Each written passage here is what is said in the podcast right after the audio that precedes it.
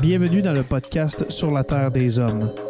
Pour profiter au maximum de l'expérience du podcast, prenez quelques minutes pour aimer notre page Facebook. Vous pouvez aussi nous suivre sur Twitter au Sur la Terre des Hommes podcast et sur Instagram au Sur la Terre des Hommes podcast. Si vous possédez un iPhone, prenez une minute pour nous laisser un avis.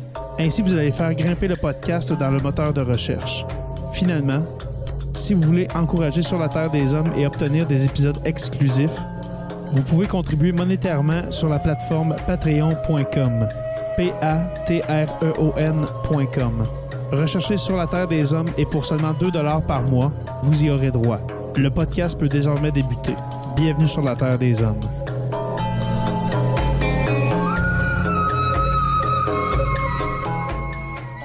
Cet épisode de Sur la Terre des Hommes est présenté par Construction Rivard.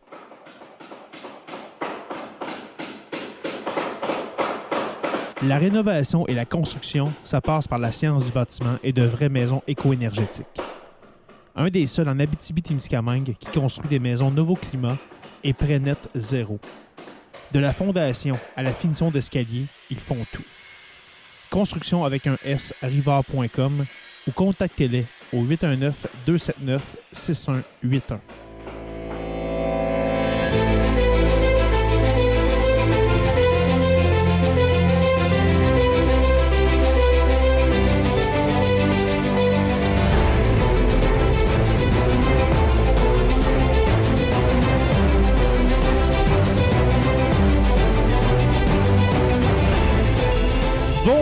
à tous et à toutes et bienvenue à cet épisode 151 de Sur la Terre des Hommes. Cette semaine, euh, nous recevons, ben je reçois parce que Jonathan Saint-Pierre, euh, dit le prof, euh, n'est pas parmi nous, un petit empêchement. Je reçois Guyane Beaulieu, archéologue. Guyane, comment vas-tu? Ça va bien. Ça va bien? tu, tu disais en avant qu'on commence à enregistrer que tu étais un peu nerveuse, mais tu vas voir. Ah ouais, je- te rappelle. Je te rappelle que c'est euh, que ce n'est pas énervant du tout. Euh, ça doit être euh, ça, doit être une qualité, si on peut dire, de- de- d'une archéologue, hein, d'être com- comment dirais-je, d'être seul, si on veut, de travailler seul ou euh, ouais, C'est peut-être ben, un mythe, je sais pas. C'est vraiment complexe. Des fois, on est seul, mais des fois, on est aussi deux personnes dans un carré de 50 par 50 cm. OK. Ouais, il y a de la promiscuité quand même. Super. Premièrement, Guyane, je voulais te, te remercier d'avoir euh, d'avoir accepté mon invitation à, à participer à Sur la Terre des Hommes pour parler de ce merveilleux domaine qui est l'archéologie, parce que depuis euh, maintenant deux ans et demi, que, que sur la, ben, trois ans que Sur la Terre des Hommes existe, on n'avait jamais parlé d'archéologie. Et puis, on a un contact en commun, pour ne pas dire euh, mon cousin, hein, le, le- le conjoint de ma cousine, qui m'a dit Hey, euh, tu devrais contacter Guyane. C'est une archéologue de la région, de la témiscamingue Puis peut-être qu'elle serait intéressée à, à participer à ton podcast. Alors, je te remercie, ma chère, euh, d'avoir accepté cette invitation. Ça fait plaisir. Puis merci de faire de la place à l'archéo. C'est le fun. Mais c'est vraiment, toujours le fun d'avoir des tribunes. Ouais. Exactement. Puis c'est rare qu'on entend des archéologues euh, dans les médias. Là, c'est sûr qu'on n'est pas un média mainstream. C'est un, c'est un balado, c'est un podcast. Mais c'est rare qu'on vous entend. Comment ça? Pourquoi qu'on vous entend pas euh, dans les médias, les archéologues? euh? Ben, c'est une bonne question. Peut-être que euh, on c'est pas assez choquant ce qu'on fait, ou je sais pas, c'est rare qu'on a des grosses découvertes Mhm. euh, qui vont changer le monde ou au Québec. En tout cas, on a des choses très intéressantes, là, mais c'est pas. euh, C'est plus dans l'ombre, hein, on dirait. ouais. C'est un travail dans l'ombre, à, à moins que- qu'il y ait la découverte du chaînon manquant. Euh, Ouais, la tombe de Champlain, genre. ouais, c'est ça, la vraie tombe de, de- de Samuel de Champlain. Euh, J'ai vraiment hâte, ma, ma, ma- chère Guyane, de, de, parler de tout ce, ce- fond, tout ce beau domaine-là qu'est qu'est l'archéologie. On a- Je pense qu'on va avoir beaucoup de choses à, à se dire. Euh, premièrement, est-ce que tu pourrais nous décrire ce qu'est l'archéologie et le métier d'archéologue? En gros, c'est quoi? Ça, ça étudie quoi, l'archéologie? OK. Ça étudie euh, la culture humaine, mais à travers sa culture matérielle. Mais c'est vraiment le. euh, réservé à l'étude de l'être humain. C'est pas, c'est pas les dinosaures. ouais, ça, c'est plus de, de, de, la paléontologie, hein, c'est ça? Oui, c'est ça. OK. Puis même, la paléontologie s'intéresse jusque les premiers hominidés. Puis vraiment, à partir de Néandertal, Homo sapiens, on est vraiment dans l'archéologie plus. OK. Alors, tout ce qui est, mettons, euh, Homo habilis, Homo erectus, euh, Néandertal, ça, ça fait, ça fait encore partie de la paléontologie, si je comprends bien? Oui, mais Néandertal, ça commence à chevaucher. OK. C'est correct que ça ne soit pas coupé au couteau. Là, la différence entre les mhm. deux, c'est surtout des différences euh, de travail parce que le sol est vraiment pas le même, c'est pas la même approche. OK. Alors, l'archéologie, ça étudie, dans le fond, le, début des sociétés, si on veut. C'est pas sociologue, on s'entend, mais le, début vraiment de l'Homo sapiens sapiens. Oui, mais c'est le passé, mais ça peut être le passé très ancien comme les Homo sapiens, mais le passé récent, comme euh, il y a un docteur Zimmerman, un professeur dans l'Indiana, qui a fait euh, l'archéologie des sans-abri pour essayer de voir euh, c'était quoi leur rejet, leur aire d'occupation, puis aussi pour prouver un peu que l'archéologie peut répondre à des questions euh, complètement différentes de ce qu'on est habitué. Là. Mm-hmm. Puis il a vu, par exemple, que c'était rare que les cannes d'aliments étaient ouvertes parce qu'il y avait rarement des ouvre-boîtes avec eux. Ou quand ils étaient ouvertes, c'était comme avec un clou. OK. et, et, puis, les études, euh, quelle étude que tu as fait pour être archéologue? On s'entend que, je répète, nous, euh, est-ce que tu demeures en Abitibi-Témiscamingue en ce moment? Non, là, je suis à Montréal, mais je, Viens de, je viens de Rouen. OK, tu viens de Rouen. On s'entend que c'est pas ici, euh, en Abitibi-Témiscamingue, où est-ce que le programme d'archéologie se donne. C'est pas à l'UCAT, on s'entend. Mais où est-ce que tu es allé faire tes études, toi, pour, pour être archéologue, dans le fond? Moi, j'ai étudié à l'UDM en anthropologie parce que c'est une des quatre sous-disciplines de l'anthropologie, l'archéologie. Mais il y a aussi un bac qui se donne à l'Université Laval en archéologie comme telle. C'est vraiment le programme d'archéologie. Puis moi, c'était plus par l'anthropologie que je suis rentrée là. Alors, ça prend quatre ans, quatre ans d'études euh, universitaires pour être archéologue. Oui. J'aurais tellement aimé ça faire ça. Mais il y a probablement moyen de, de joindre une équipe expérimentée si toi, tu as moins d'expérience, même si tu n'as pas fait le bac. Mais c'est plus rare. C'est sûr qu'on va privilégier quelqu'un qui a de l'expérience de terrain, qui a la formation en archéologie. Mhm. Ça prend aussi souvent tes cartes de chantier pour pouvoir opérer sur le terrain de, chantier sécurité. Santé-sécurité sur le chantier. Est-ce que je pourrais être responsable des pinceaux, mettons? J'ai oublié de. Ouais, tu peux être responsable des pinceaux, mais on ne t'utilisera pas souvent. Tu serais responsable de la truelle, par exemple. ah, la truelle, OK. Ouais, puis des fiches, parce qu'on prend des notes là tout le temps. La barouette, la, la, brouette pour amener ramener le, sable, la terre, tout ça. Oui, le tamis. Oui, le tamis. on a déjà une question dans le chat, ma chère. Oui. Euh, est-ce, que, est-ce que tu connais euh, Gobekli Tepe? Oui, ben, je suis pas euh, vraiment pas spécialiste de Gobekli, Gobekli Tepe. Mais oui, on en entend parler. C'est sûr que c'est un site qui est très intéressant. OK, c'est un, un, site euh, au Moyen-Orient, ça, si je me souviens bien? Oui, qui a. Euh, c'est avant, je crois qu'il y a environ 10 000 ans, là, je m'excuse de, mémoire, je ne suis pas certaine, mais c'est avant la, vraiment l'agriculture plus intensive. Avant la sédentarisation des hommes. Oui, c'est ça. Puis, sauf que c'est un, site qui a une grande densité de population, fait que c'est quand même curieux que ce soit avant la sédentarisation. Ah, ouais. Ça.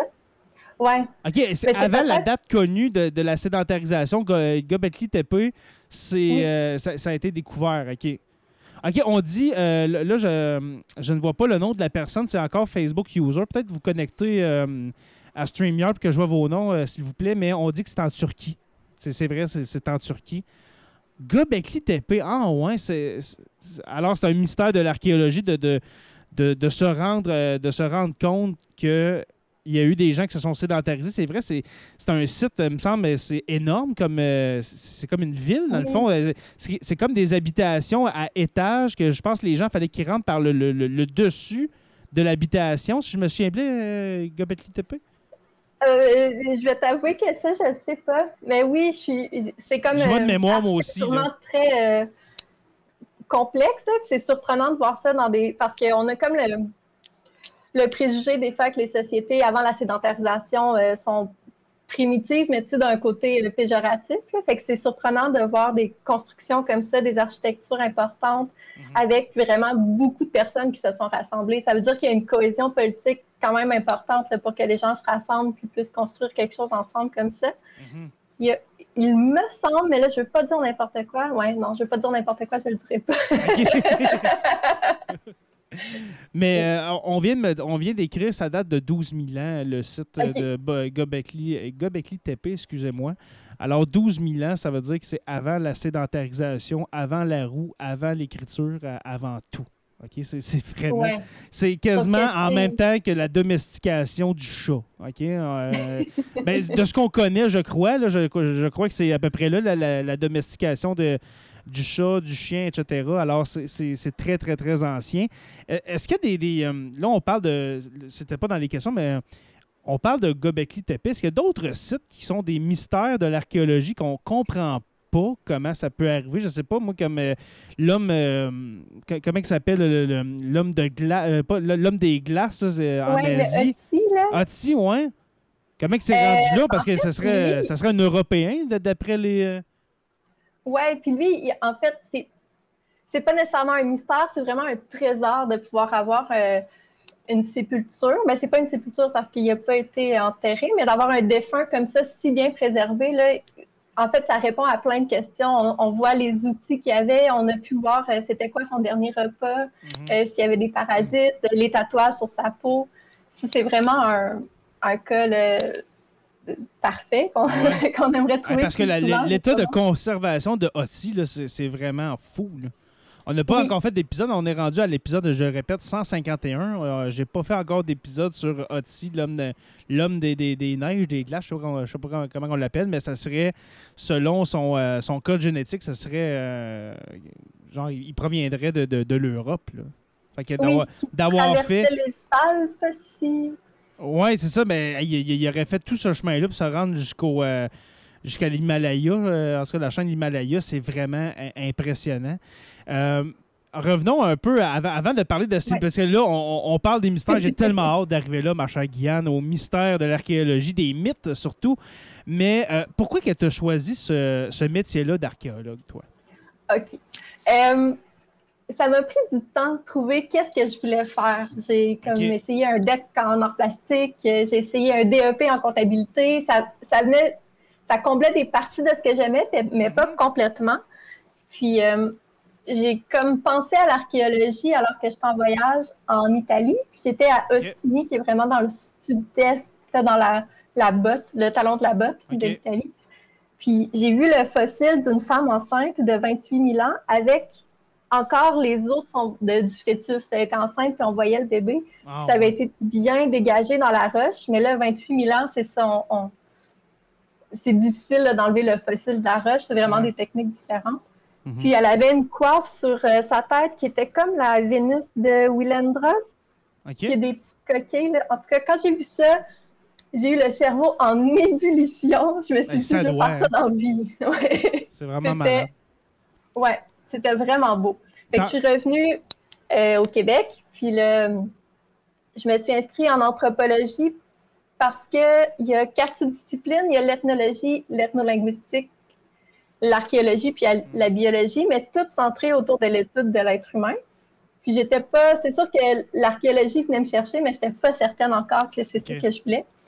Puis finalement, euh, c'est une discipline tellement vaste OK, je, m'en passe. Ça, couvre, ça, couvre tellement, ça couvre tellement d'aspects, comme tu dis, c'est fou. Oui, puis juste le travail comme tel, tu sais, l'été, là, moi, j'exerce au Québec.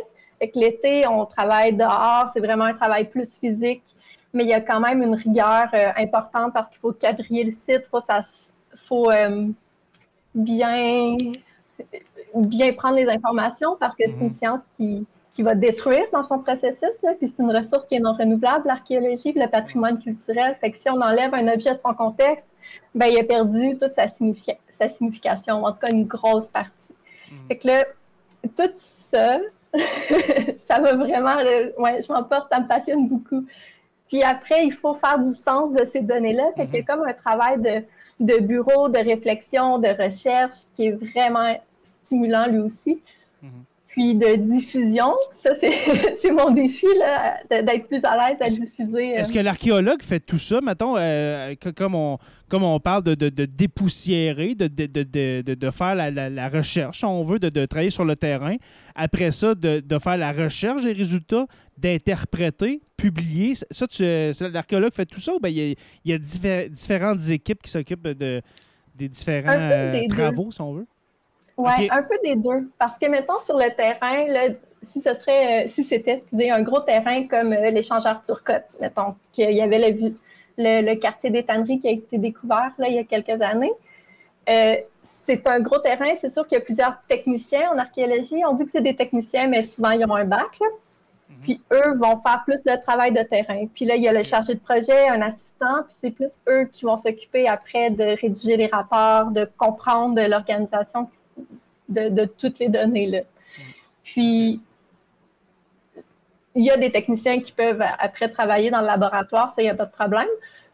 Puis des fois, c'est des recherches tellement poussées que euh, tu n'as pas le choix de faire appel à un archéologue qui a, une spécialisation différente de la tienne. Oui, c'est ça.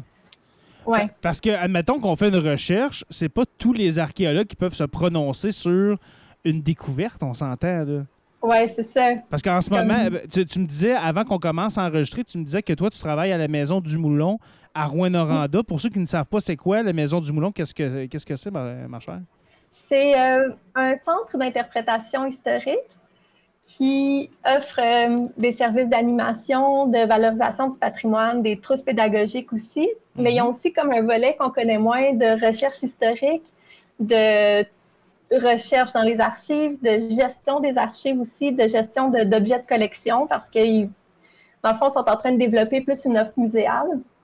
Puis là, depuis euh, un an, il y a aussi l'archéologie qui se développe à la Maison du Mulon, mais dans une optique de partenariat avec euh, Archéo 08, qui est déjà établi depuis 33 ans en Abitibi, mhm. puis aussi avec Minachen, un organisme culturel à Anishinaabe, pour s'assurer que tous nos, objectifs sont arrimés ensemble, puis qu'on puisse partager nos ressources. OK.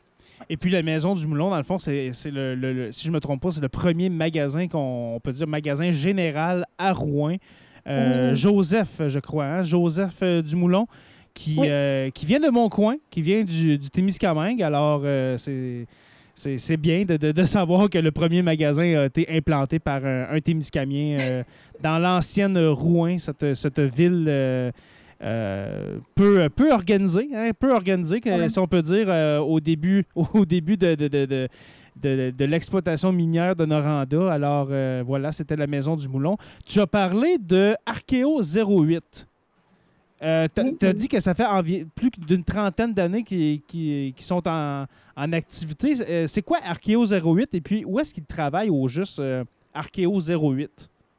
Donc, ben, leurs bureaux sont à Evin, à proximité de Rwanda. OK. Puis, c'est un organisme à but non lucratif. donc, ils sont vraiment axés vers le service en archéologie, mais c'est à but non lucratif. Puis, ils ont euh, selon les, subventions qu'ils vont recevoir, ils peuvent faire des projets de recherche, mais ils offrent aussi plus un service de firme privée, si on veut, là, comme quand le ministère des Transports veut construire une nouvelle route ou si Hydro-Québec veut mettre une nouvelle ligne, bien, il y a des, des études de potentiel archéologique qui vont être faites, puis Archéo 08 peut offrir ce service-là, son, son habilité à faire ça. Est-ce que Archéo 08 est déjà venu euh, au fort euh, Témiscamingue au Badjiwan? À Ville-Marie? C'est une bonne question. Je ne sais pas si c'est eux qui ont Parce Parce que c'est un, des sites les plus riches, sûrement, en Abitibi-Témiscamingue, le fort au Oui, c'est un... Ouais, mais ça fait longtemps qu'il a été quand même euh, découvert. Je ne suis pas sûre. Tu sais, peut-être que Marc Côté, disons, qui a, fondé Archeo 08, peut-être que lui avait déjà travaillé là avant de fonder, mais je ne sais pas. OK la euh, bonne réponse, c'est je sais pas. OK. parce, que, parce que moi, c'est à côté de chez nous. C'est dans ma cour, le, vieux fort, comme on l'appelle, le fort euh, Témiscamingue au Badjouane. Euh, pour ceux qui nous écoutent, qui ne sont pas, euh, qui, ben, ben, qui ne sont pas de l'Abitibi-Témiscamingue ou bien qui n'ont jamais visité l'Abitibi-Témiscamingue, je, je vous invite à, venir découvrir nos, nos merveilles, nos merveilles archéologiques. Et ce site-là du fort Témiscamingue au Badjiwan, c'est fabuleux. C'est vraiment fabuleux, je tiens à le dire. Euh, on a un commentaire que j'apprécie beaucoup, que je trouve très drôle, de Simon Ferland, qui dit C'est quand même drôle que les créationnistes croient que la Terre est 6000 ans. Quand on pense justement à toutes ces découvertes-là, on a parlé de Gobekli Tepe tantôt, euh, qu'on parle de, euh, on a parlé de dinosaures aussi, hein, ça c'est pas vraiment dans ta branche, mais on parle de dinosaures. Pourquoi, il y a une question qui me vient, pourquoi il y a des gens Guyane qui pense encore que la Terre, la Terre, pas, pas que l'humain, la Terre est 6000 ans. Quand on voit des découvertes archéologiques de, cette ampleur-là, comme euh, Gobekli Tepe ou bien des autres choses, comment qu'on ben peut, qu'on, peut expliquer ça? je suis, honnêtement, je suis pas certaine, mais c'est une conception du monde qui est complètement différente. Dans le fond, si tu que le monde a été créé en sept jours, tu peux tu peux penser qu'il a été créé en sept jours, le simulant, avec déjà des dinosaures enterrés pour tester ta foi. C'est rendu là, ouais.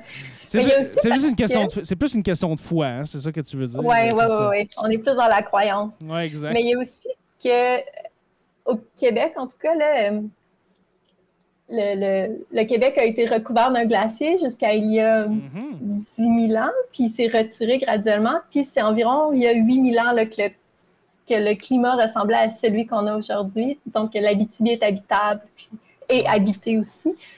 C'est sûr que dans cette optique-là, tu peux penser que c'est juste il y a 6 000 ans que le monde était habitable. Mais non, ça fait vraiment plus longtemps. Sauf que c'est quand même euh, difficile à, concevoir le temps, je trouve même moi, là, genre les millions d'années, des fois, j'ai de la misère à les mettre sur ma ligne du temps. Puis pourtant, je suis à l'aise. J'y crois que, que ça fait longtemps que le monde est, est formé, mais c'est quand même euh, difficile des fois à faire du sens de tout ça. Parce qu'on s'entend que l'homme, c'est combien de millions d'années qui est apparu? 2,5, mais environ 2 millions d'années. Là, on parle des premiers. Euh, c'est ça, Homo sapiens, c'est ça. Alors, euh, on, là, on parle pas des premiers australopithèques, que ça fait vraiment euh, les, hommes plus de type primate, on s'entend, les grands primates qui, qui sont devenus par après australopithèques, ça, ça fait vraiment plus longtemps. Alors, non. Alors, Simon, merci pour ton commentaire. Mais ici, euh, on, est, on est du côté, puis je sais que Simon aussi, on est du côté que. Euh, c'est 200 000 ans, c'est pas 2 millions. 200 000 ans Homo sapiens. Ouais, ben, ok, ouais, c'est ça. L'Homo sapiens, ouais, Homo sapiens c'est 200 000 ans, mais le, mettons les Australopithèques, c'est ça, c'est à peu près 2, millions ben, d'années. Tu vois, c'est compliqué, là, les millions d'années. Ah, c'est oui, c'est vraiment compliqué. On se perd dans nos dates. Moi, j'ai une formation comme euh, professeur en histoire au secondaire, puis on, se perd dans les dates. Là. Quand on parle de, de milliers d'années, de millions d'années, euh, ça, vient un peu. Euh, un, peu, euh, on, se fourvoie hein, voilà, dans, nos dates. on a aussi un commentaire de Mathieu Lauzon qui dit le musée des, fossiles à Notre-Dame-du-Nord. C'est vrai, on parlait du, site Fort Obadjiwan, mais c'est vrai, la fossilière de Notre-Dame-du-Nord, c'est très intéressant. Là, on va parler, ma chère, de mythes entourant le métier d'archéologue et puis de l'archéologie. Parce que plusieurs personnes entendent le, mot, euh, le mot archéologue et puis ils te voient un peu en Indiana Jones, que tu t'en vas à la, à la, quête du crâne de cristal. Euh, est-ce que tu t'en fais parler des fois, mettons, par des gens qui ne savent pas du tout qu'est-ce que tu fais dans la vie? Ils disent archéologue, puis oh, ouais, tu, dois aller au Pérou, tu dois justement aller, au, aller au Moyen-Orient. Mais non, tu peux euh, faire de l'archéologie au Québec. Est-ce que tu entends oui, des ben, D'ailleurs, c'est un mythe assez tenace. Les gens sont souvent mm. surpris quand je leur dis, premièrement, que je suis archéologue. C'est quand même rare. Puis archéologue au Québec, ouais, ça fait une surprise. Ils croient pas, là. Ouais, on a l'impression qu'il n'y a pas d'histoire ancienne au Québec ou qui est pas, elle vaut pas nécessairement la peine de, fouiller parce que c'est pas des temples en marbre. Mm-hmm. Mais les plus gros trésors en archéologie, c'est les poubelles puis les latrines. C'est vraiment ce qu'on préfère. Ah, ouais? oui, parce que là, il y a tous les rejets de la vie quotidienne que tu peux trouver. Tu peux les voir même en strat, parce qu'ils n'ont pas nécessairement été euh, euh, perturbés tant que ça. Tu ne vas pas jouer dans tes latrines très souvent.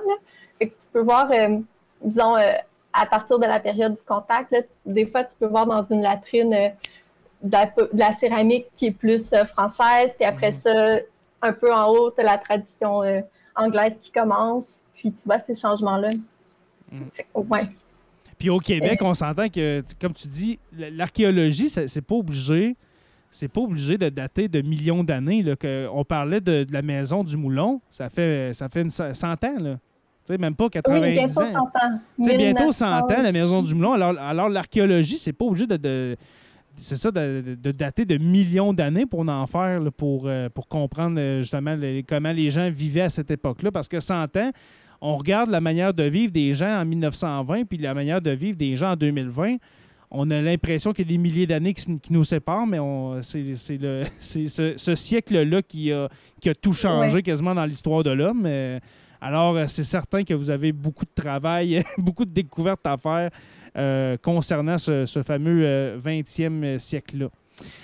on a Louis-Philippe Labadie qui dit L'Arche perdue et le Saint Graal ou le Saint Graal. Est-ce qu'ils existent? Euh, ouais. est-ce qu'il y a des. Ben, ma, question n'est pas bonne. Pas est-ce qu'ils existent, mais est-ce qu'il y a des recherches, je reformule la, question, est-ce qu'il y a des recherches en ce moment, si tu es au courant, concernant cette arche perdue-là, le Saint Graal? Euh, pour ceux qui ne savent pas, c'est quoi l'arche perdue? Ça serait des. des, des, euh, est-ce que c'est des artefacts des artefacts un peu pseudo-magiques, bibliques, qui seraient contenus dans une énorme boîte euh, qui, qui, aurait été euh, caché, soit. Ben, ben on peut remonter aux Templiers, etc. Mais est-ce qu'il y a des recherches sur ces mythes-là? Sur, le, sur la. Euh, mais souvent, disons, celles que j'ai vues, des fois, elles sont subventionnées par des groupes chrétiens ou en tout cas des groupes religieux qui veulent, dans le fond, ah prouver. ouais. ils veulent. Ils veulent prouver que leur histoire est ancrée dans, dans, dans, le, dans la matière. Dans l'histoire, c'est ça? Oui.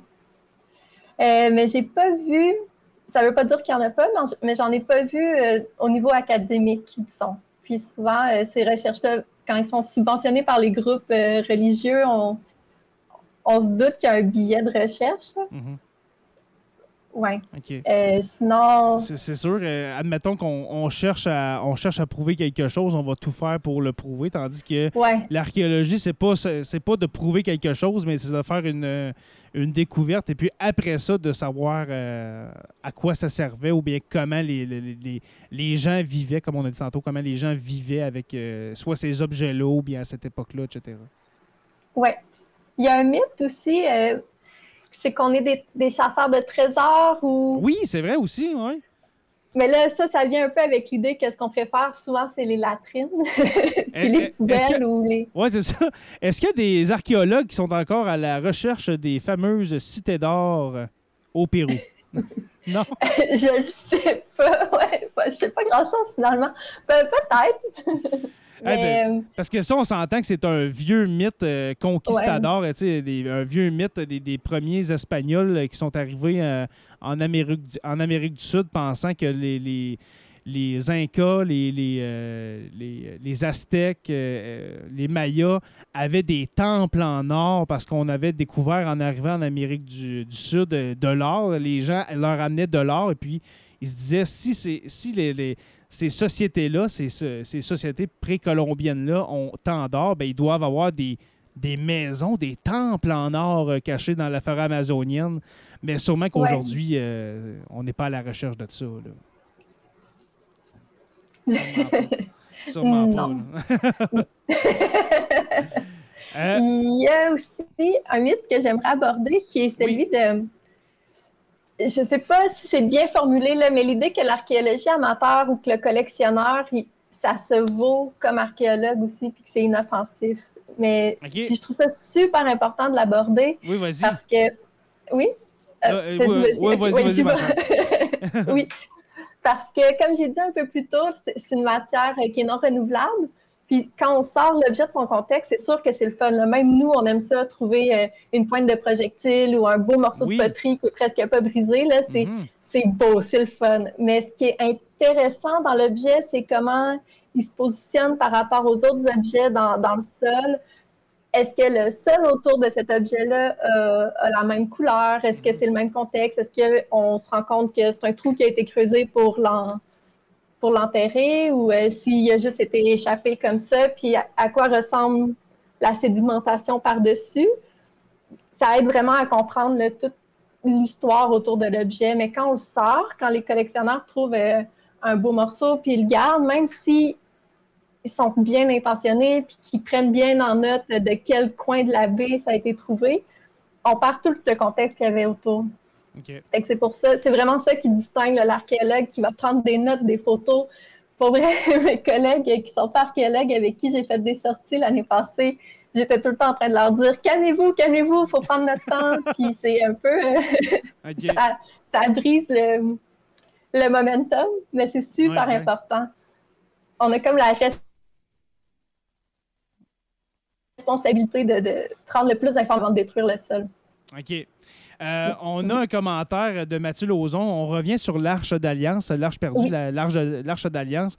Euh, désolé, euh, je m'en souvenais plus, mais c'est vrai, c'est le coffre avec les tablettes des dix commandements de, Moïse. Alors, ce coffre contiendrait les, les, tablettes, les deux tablettes des dix commandements, le bâton fleuri d'Aaron et puis un pot de manne. Un pot de manne, je ne sais pas c'est je ne sais pas c'est quoi. Je ne sais pas c'est quoi malheureusement, mais c'est je m'en rappelais plus, c'est vrai, c'est les tablettes des dix commandements et puis ça, ça aurait des propriétés magiques.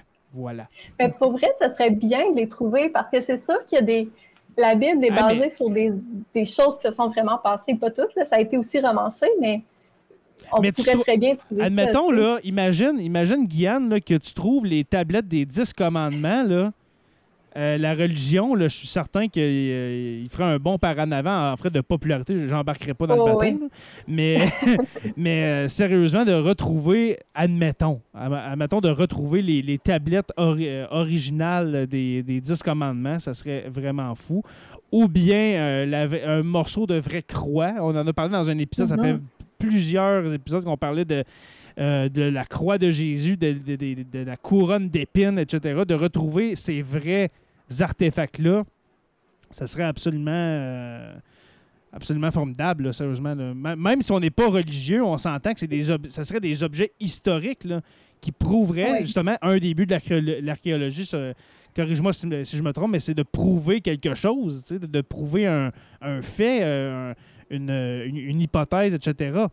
Euh, Louis-Philippe euh, Labadie qui dit La manne, c'est une sorte de farine nutritive que Dieu a donnée aux Hébreux pour se nourrir, pendant leur exil dans le désert, alors l'exil de, de 40 ans. Alors merci, euh, Louis-Philippe, de, me ramener à l'ordre. Justement, je on, aurait dû inviter aussi Anne-Marie, ma chère Anne-Marie Tapp, pour ses. je sais pas si tu connais, mais c'est une, une religiologue qui vient souvent, souvent dans, Sur la Terre des Hommes et puis euh, qui est très intéressante et puis que j'appelle souvent ma chère. Alors c'est pour ça que ça fait huit fois que j'ai dit ma chère parce que je suis, euh, je suis habitué d'appeler les gens qui arrivent dans le podcast ma chère ou mon cher. Voilà. Est-ce qu'il y a d'autres mythes, ma chère, sur le, soit le métier d'archéologue ou bien euh, des mythes sur l'archéologie en général? Là, on a parlé justement que vous vous n'êtes pas des, des, gens habillés comme Indiana Jones, vous n'êtes pas tous à la recherche du, de l'arche d'alliance euh, du Saint Graal ou bien de, de, de, Cité d'or euh, perdue dans le fin fond du Pérou. Est-ce que, ou, ou, bien, ou bien d'être habillé comme Indiana Jones, hein, avec euh, le, fameux chapeau, et puis avec un fouet pour se promener de, de, poutre en poutre. Super important, le ouais, Oui, c'est ça, pour pas se promener de poutre en poutre, n'est-ce pas? Est-ce qu'il y a d'autres mythes sur ce, fabuleux métier? Il y en a un que tu as abordé un peu tantôt, là, c'est celui de l'idée des pinceaux. Oui, les pinceaux vraiment euh, inoffensif, mais on n'utilise pas tant que ça. Des fois, on peut nettoyer, disons, une pierre qui est intéressante. S'il y a des pierres euh, d'un mur ou euh, d'un trou de un cercle de, de, foyer, on peut nettoyer la pierre pour prendre la photo, mais si on a un beau sol, que tu vois, disons que ici, le sol est très foncé, on dirait que il a été reviré ou peut-être qu'il y a une trace de poteau, puis là, ici, c'est un sol différent, mais tu ne veux pas mettre ton pinceau parce que ça va ça va tout mélanger. Ça va mélanger tes sols. Et que le pinceau, c'est très, très rare. Même sur les os, c'est rare parce que les os sont très fragiles, sont, sont super frêles. Mhm. Si tu passes le pinceau dessus, souvent, il y a des petits éclats qui vont partir.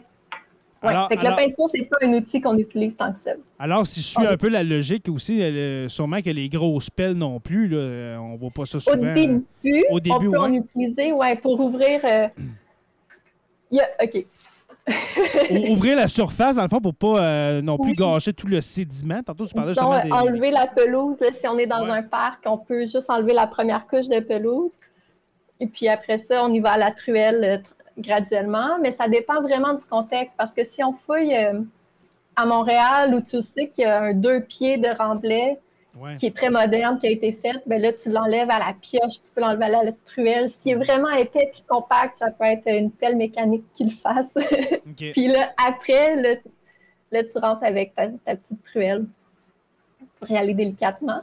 Mais il y a aussi, euh, quand on cherche un site, souvent on va creuser rapidement. Ça peut être à la pelle qu'on on, essaie de prendre des couches de, sol quand même fines, puis on les transverse dans notre tamis, puis là, on, va regarder dans le tamis s'il y a des artefacts.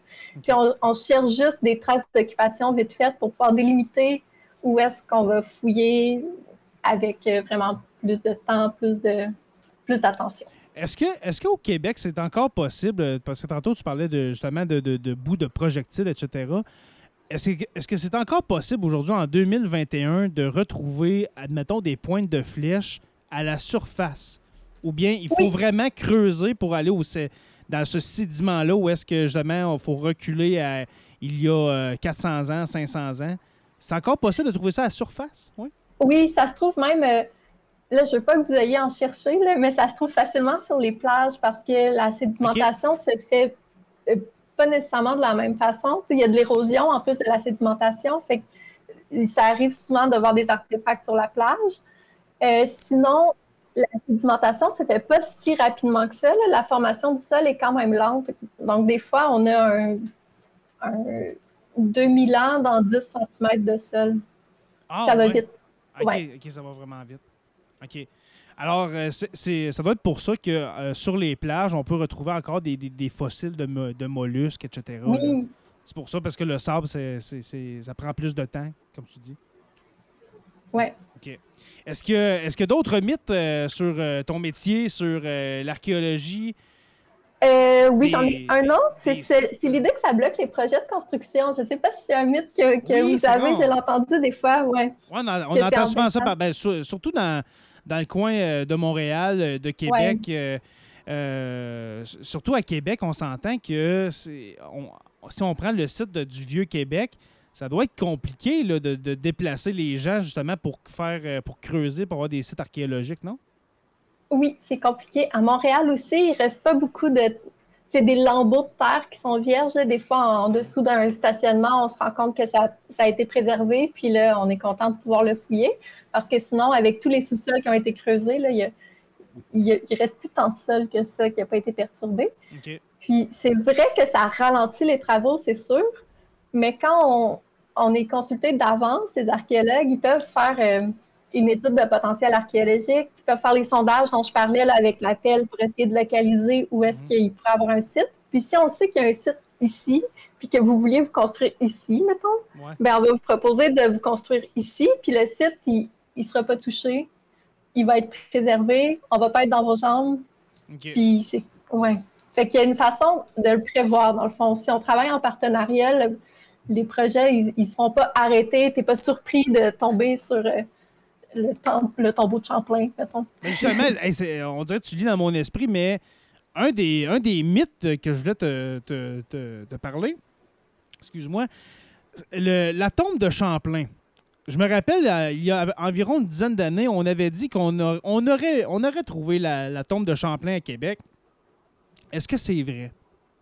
Est-ce qu'on l'a trouvé finalement, la tombe de Champlain? Non? Non. OK, c'était un autre, euh, un autre monsieur. Mais il est où? je sais pas. Il est où, Champlain?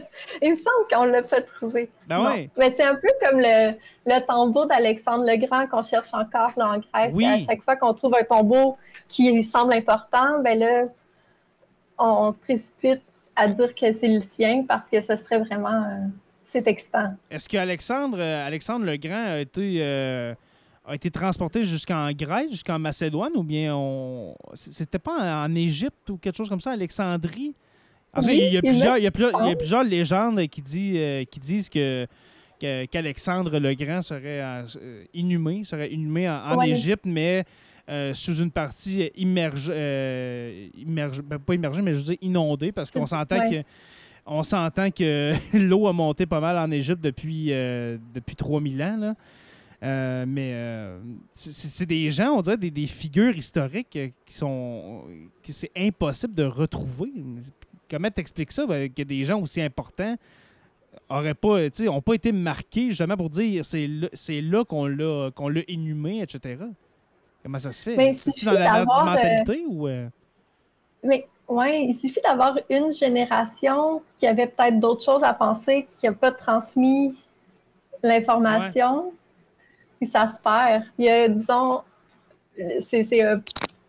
c'est anecdotique, là, mais il y a une ville en, Italie qui a des souterrains étrusques dans son sous-sol.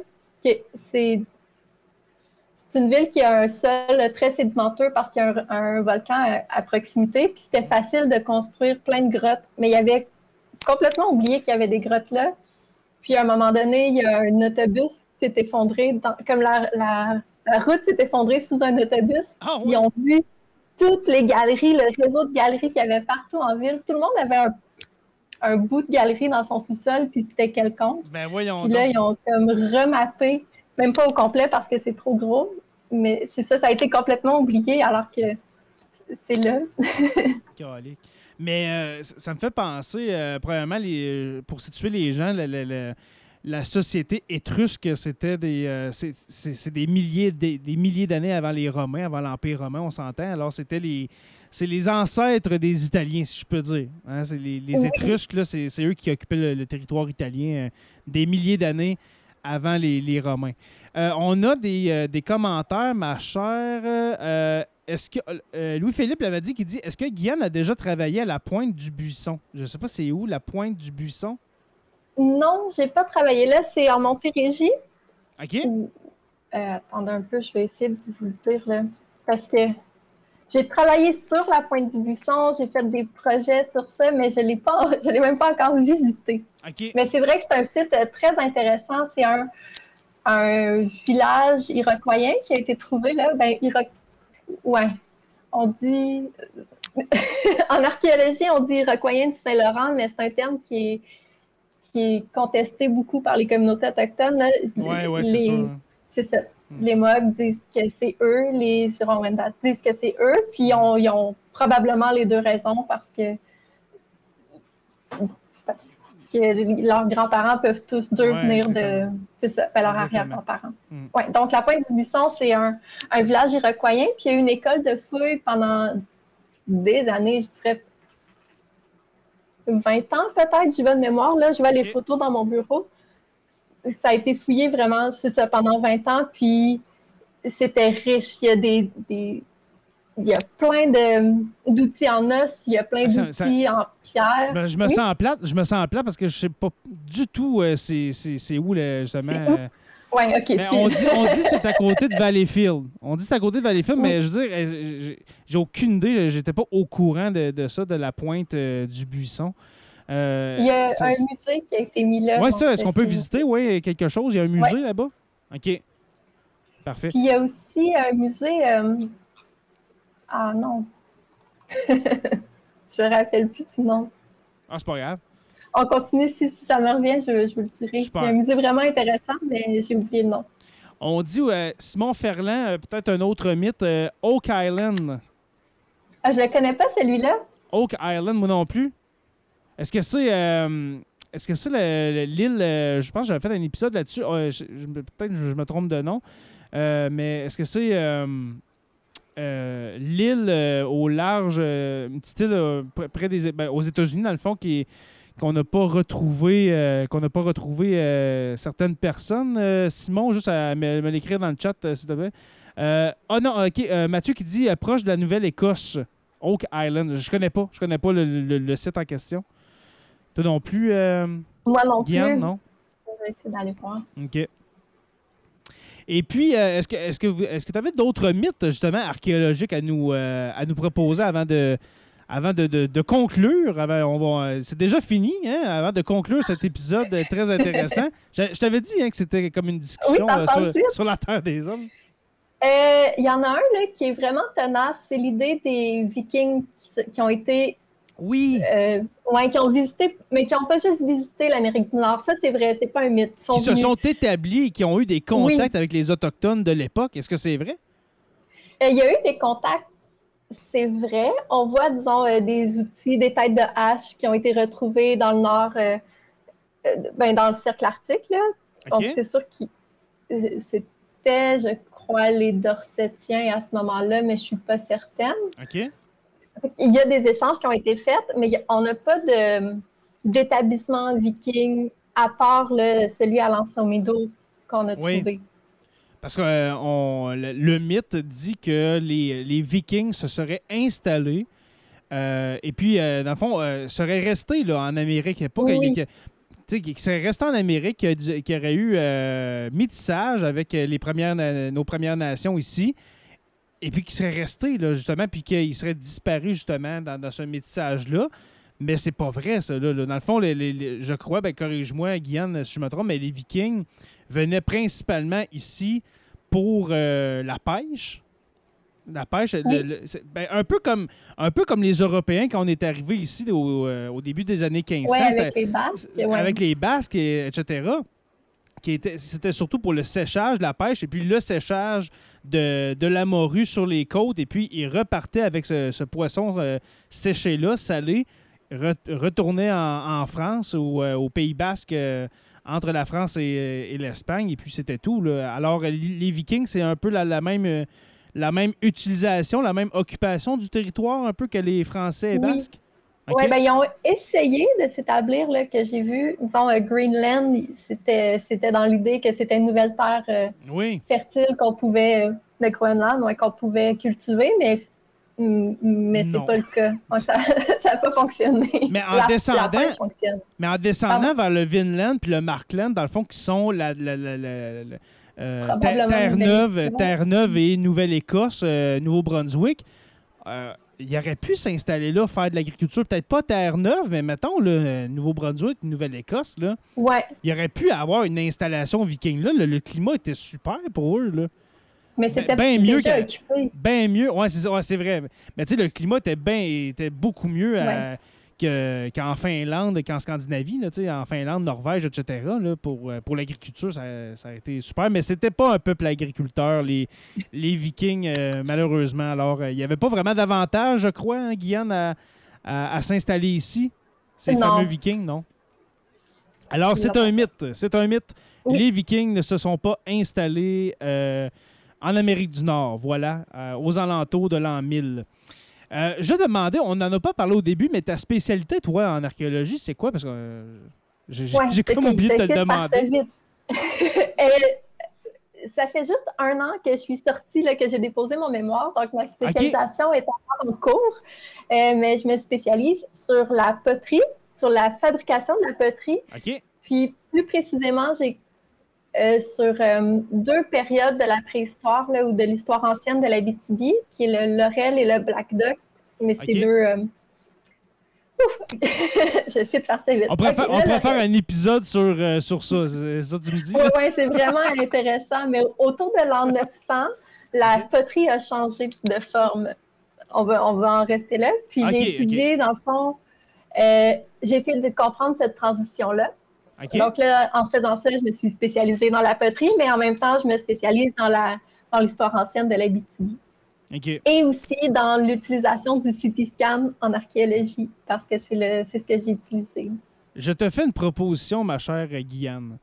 Oui. De revenir euh, un jour, OK? De revenir un jour dans Sur la Terre des Hommes et puis de nous expliquer, dans le fond, de, nous étaler ton mémoire sur l'évolution des poteries. Euh, qui ça donne à être en Abitibi-Témiscamingue, mais sûrement qu'il y a eu une évolution des poteries aussi ailleurs. Euh, dans cette époque-là ou même euh, plus, plus anciennement, si on veut. Alors, euh, si tu acceptes, si tu as aimé ton expérience, je t'invite en mon nom et au nom de, Joe Saint-Pierre prof qui est malheureusement absent, à faire une deuxième apparition pour venir nous parler de ça. Est-ce que tu acceptes? OK, j'accepte. Super. et puis pour terminer, ma, chère Guyane, le cas le cas que tu voudrais que, tu, que tu voudrais travailler, dans le fond, que tu voudrais faire des recherches euh, dessus, ça serait quoi exactement? Le, le cas. Euh, là, tu dis- mettons, on ouais. t'appelle, là, puis tu dis, tu dis, oui, ça, là, c'est. Admettons que je, que je fais des recherches là-dessus. Après ça, là, ma carrière, là, je pourrais quasiment prendre ma retraite parce que c'est le, le c'est le, le- le top du top. Là. Ça serait quoi? C'est en- ouais, c'est d'aider euh, les communautés autochtones dans le, dans le recensement des cimetières. Parce que la- l'archéologie a vraiment un lourd passé colonial. là. On s'est Oui. gâté en masse sur les autres cultures. Puis ce serait, ça donnerait un grand sens au travail de pouvoir utiliser mon, mon expertise pour rendre ce service-là, dans le fond. C'est vraiment, euh, ouais, je serais honorée de pouvoir faire ça. Est-ce que, euh, quand on parle de cimetières euh, autochtones, on parle bien de cimetières officiels euh, autochtones ou bien, Euh, ouais, ou bien ben, des, des- des, euh, des- des- ou bien des, des malheureuses nouvelles qui, qui, nous, Ouais. qui nous ont été. euh, les malheureuses trans- nouvelles, oui. Ouais. On parle, ouais, ce serait Pour plus. aider. Je me, je me suis mal exprimée, mais oui, ce serait pour aider à, à À recenser retrouver. les fosses là, autour des pensionnats. OK.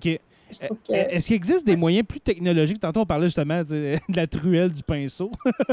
Mais est-ce qu'il existe des moyens euh, plus avancés technologiquement, justement, pour, euh, au lieu, mettons, de creuser un peu n'importe où, de, de, de, de, de- voir exactement qu'est-ce qu'on a en dessous de nous avec des lasers ou euh, etc. Oui, Euh, Ça existe? avec le géoradar, ouais. Géoradar. Ça ressemble un peu à une, à une tondeuse Ah, que tu une passes sur le tondeuse. Oui, je, je crois que c'est électromagnétique. OK. Elle envoie des ondes, puis là, elle peut voir la résistance du sol. Puis en faisant ça, euh, ben, tu peux voir quand la résistance change dans le sol, qui est probablement parce que le sol a été reviré. Donc, tu Ouais. peux essayer de délimiter où est-ce qu'il y a des murs ou où est-ce qu'il y a des, euh, des fosses ou des tombeaux, des choses comme ça. Ouais. Que là, ça, ça permet d'avoir un plan puis de ne pas aller creuser n'importe où. là. En tout cas, pour, pour revenir à ce sujet-là, j'espère, j'espère que les, les communautés, les Premières Nations vont faire appel à des équipes d'archéologues. Que je- tu dois pas être la seule, Guyane, sérieusement, à avoir ce, ce- à avoir ce- ce- cette idée-là, justement, de pouvoir aider, les aider à avoir la vérité, finalement, sur Ouais, qu'est-ce qui s'est passé dans les pensionnats. Ces défunts-là aussi, là, de pouvoir les rapatrier. Ouais. Exactement. Puis d'a- d'avoir, comme j'ai dit, d'avoir la vérité sur euh, ces, ces, euh, ces pensionnats euh, autochtones-là.